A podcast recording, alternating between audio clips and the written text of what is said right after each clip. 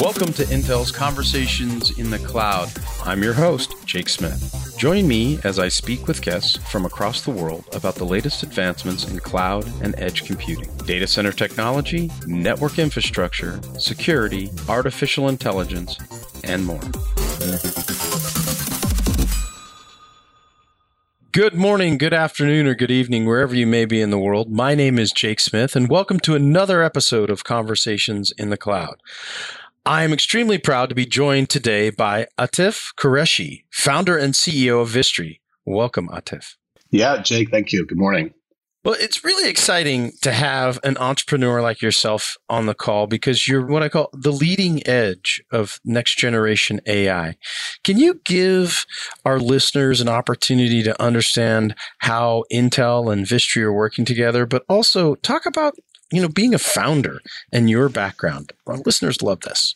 Yeah, absolutely. So we have really been focused in the restaurant automation space. And what we saw, you know, with the pandemic, both as consumers and practitioners, that there was a big gap in the QSR space, which is quick service restaurant, fast food, and that there was a need for you know, jumpstarting technology and creativity and innovation, given again what we're all experiencing, you know, long delays in getting access to our favorite restaurants, poor guest experiences when we order food online and, you know, don't get what we're hoping for.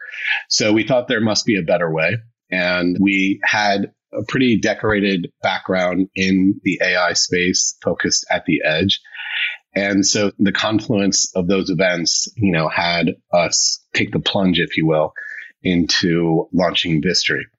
And my background, you know, since the beginning has really been in the data and analytics space. I started my career at NASA, spent several years in the intelligence community building different kind of data and analytical capabilities.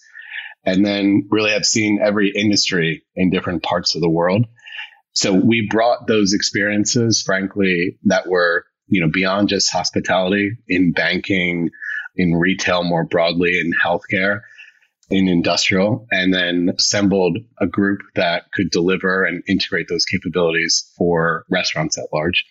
So that's what we do. And in terms of our collaboration with Intel, a lot of these, you know, very large brands have Intel based infrastructures where they're running different workloads for the restaurant, you know, including point of sale and what have you. And so they're looking to modernize that infrastructure and be able to run, you know, predictive workloads, machine and deep learning there in the restaurant. And so we work closely with Intel one and to make sure that the capabilities that we're developing are aligned to run on current gen infrastructure, but then of course take advantage of next gen infrastructure. And those workloads comprise of computer vision, they comprise of IoT and voice. You know, that's been a great experience in terms of the collaboration. And, you know, we continue to work closely together from an engineering perspective as well as a go to market perspective.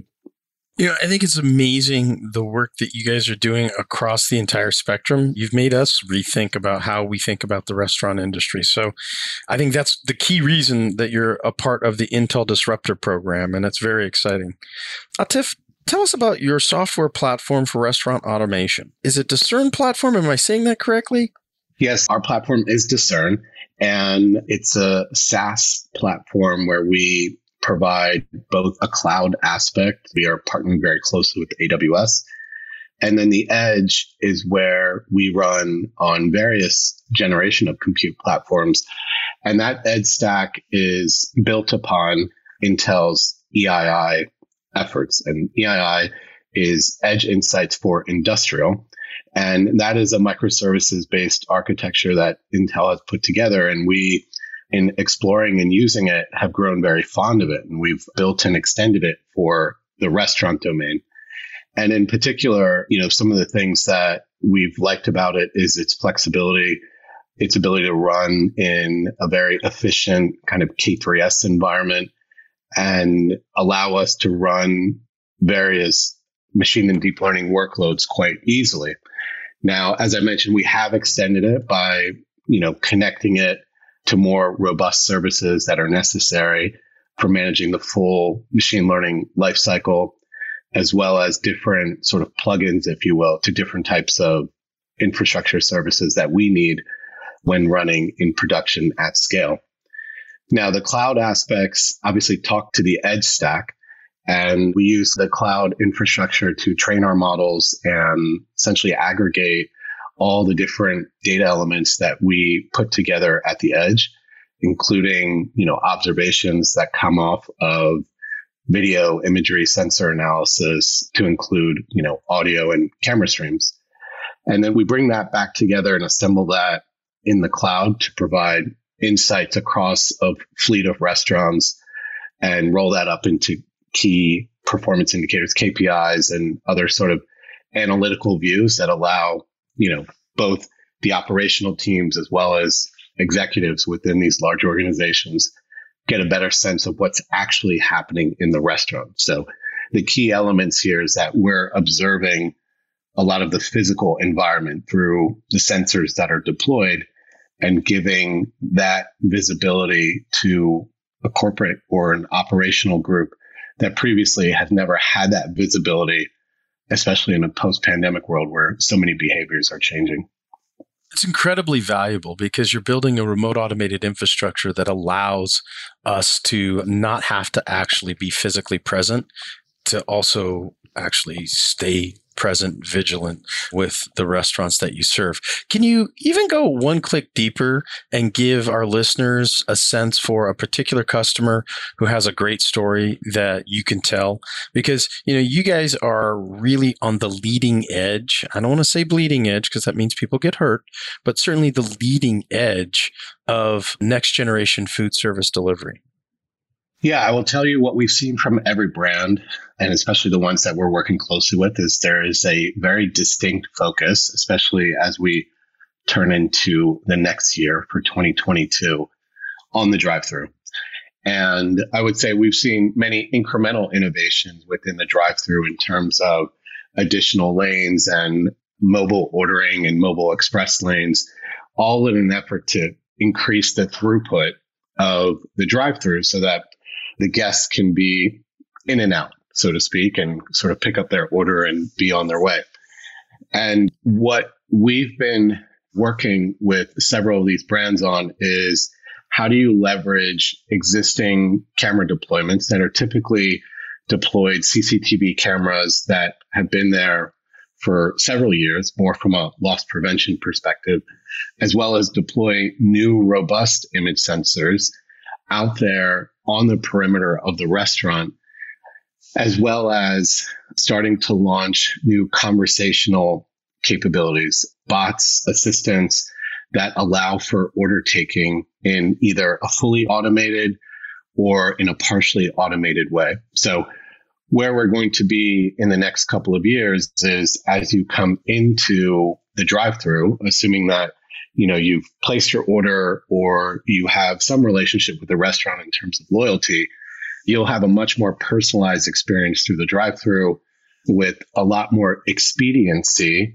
and customization and that the speed of which that interaction takes place will be improved dramatically.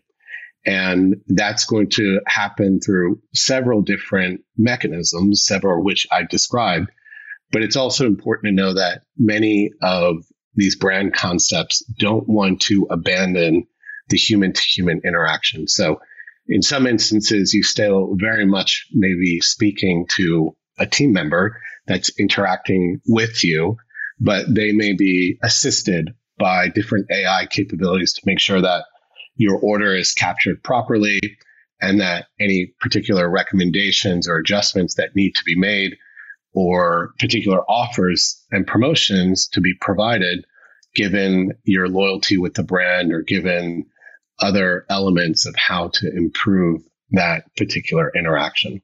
So that's really where we're going to see a lot of those innovations being pursued on the drive through.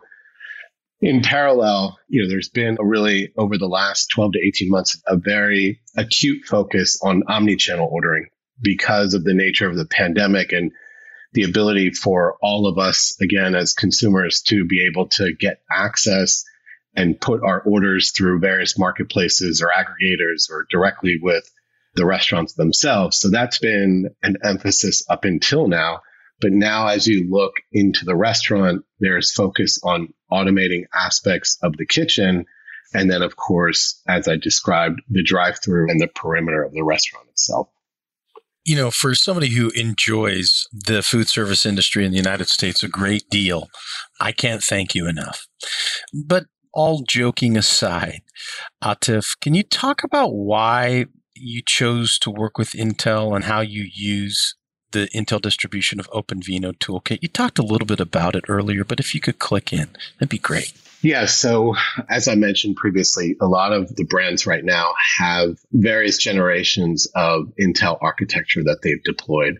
And they want to, because of the complexity of uh, owner operator or franchisee based model that is currently in place, there's a lot of sensitivities around how do you push new compute and you know absorb those costs either through the corporate infrastructure or through the restaurant operators themselves. And so what we've tried to do in balancing that and obviously being optimized from a cost perspective is be able to run on several generations of that infrastructure in a very performant way. And so for our, for instance, computer vision models, we run those through an OpenVINO pipeline so that we get the best performance in terms of throughput and accuracy for the various, let's say, object detection or object classification models that we are employing. And along with that, the tool chain, if you will, around the dev cloud or the DL workbench and different types of accelerator functions and conveniences for doing TensorFlow based model development has been very helpful to us. And we've been excited, you know, one on the usability of that whole tool chain, but also on the performance. So, you know, even at various batch levels or quantization precision, we've seen really good performance for the different model architectures that we're using. And so that's been absolutely encouraging and a pleasure to work with. Well, that's great to hear. And, you know, I know the product management team over there quite well and the engineering team, and they're pretty amazing folks. So I'm going to make sure that I share your sentiments directly with Wei and his team. So, where can our listeners find out more information, Atif? Yeah, so definitely visit us at vistry.ai, www.vistry.ai. And we're participating in several events. I've just come back actually last night from reInvent, which was a great experience for us. We were launch partners with the new Outpost server offering to you, which is running Intel Xeon Ice Lakes. And so we demonstrated as part of that event sort of a smart coffee setup. And so look for that to be published out in the wild, so to speak. So that's one very recent event. There's several upcoming events like NRF and hopefully Mobile World Congress where we'll continue to be out and about and sharing our kind of mutual success with everyone and more to follow for sure. Atif, tell us about really two things. The first part is what does the future hold for future founders and CEOs like yourself? And then the second part is where does technology and AI go in the future of the restaurant industry? So, for the message to the other founders, aspiring founders, or ones that have taken the plunge, you know, I think it's very similar to probably what you've heard before, which is if you have a passion about an idea or, you know, a particular capability, you have to pursue it. And for me, it was really about not having any regrets. I didn't want to get into the, you know, back half of my career and look back and say, you know, why didn't I go ahead and try and do it? So if you do have that passion and obviously have the expertise and domain understanding, you know, it is a long journey, one that's met with several challenges, unique challenges that I think are particular to every individual or group's path but you just have to be persistent and really go after it. In regards to what the future of AI is for the restaurant, you know, I think we're seeing sort of the future materialize before our own eyes in the sense of, you know, all the pressures that have been put on the labor and the workforce within the restaurant is sort of coming to a head. And, you know, we read what's on the news and with our friends and family that the value proposition for, you know, the staff that's currently in the restaurant really needs to be reconsidered. And whether that's just a wage issue or something else, you know, that's a much more sort of complicated discussion. But naturally, you know, I think there is going to be a push towards higher levels of automation in order to really utilize that workforce, that human based workforce in the best possible way and make sure that they have the best work experience and leveraged appropriately and that the more mundane tasks and repetitive tasks you know can potentially be automated through robotics or other ai based capabilities.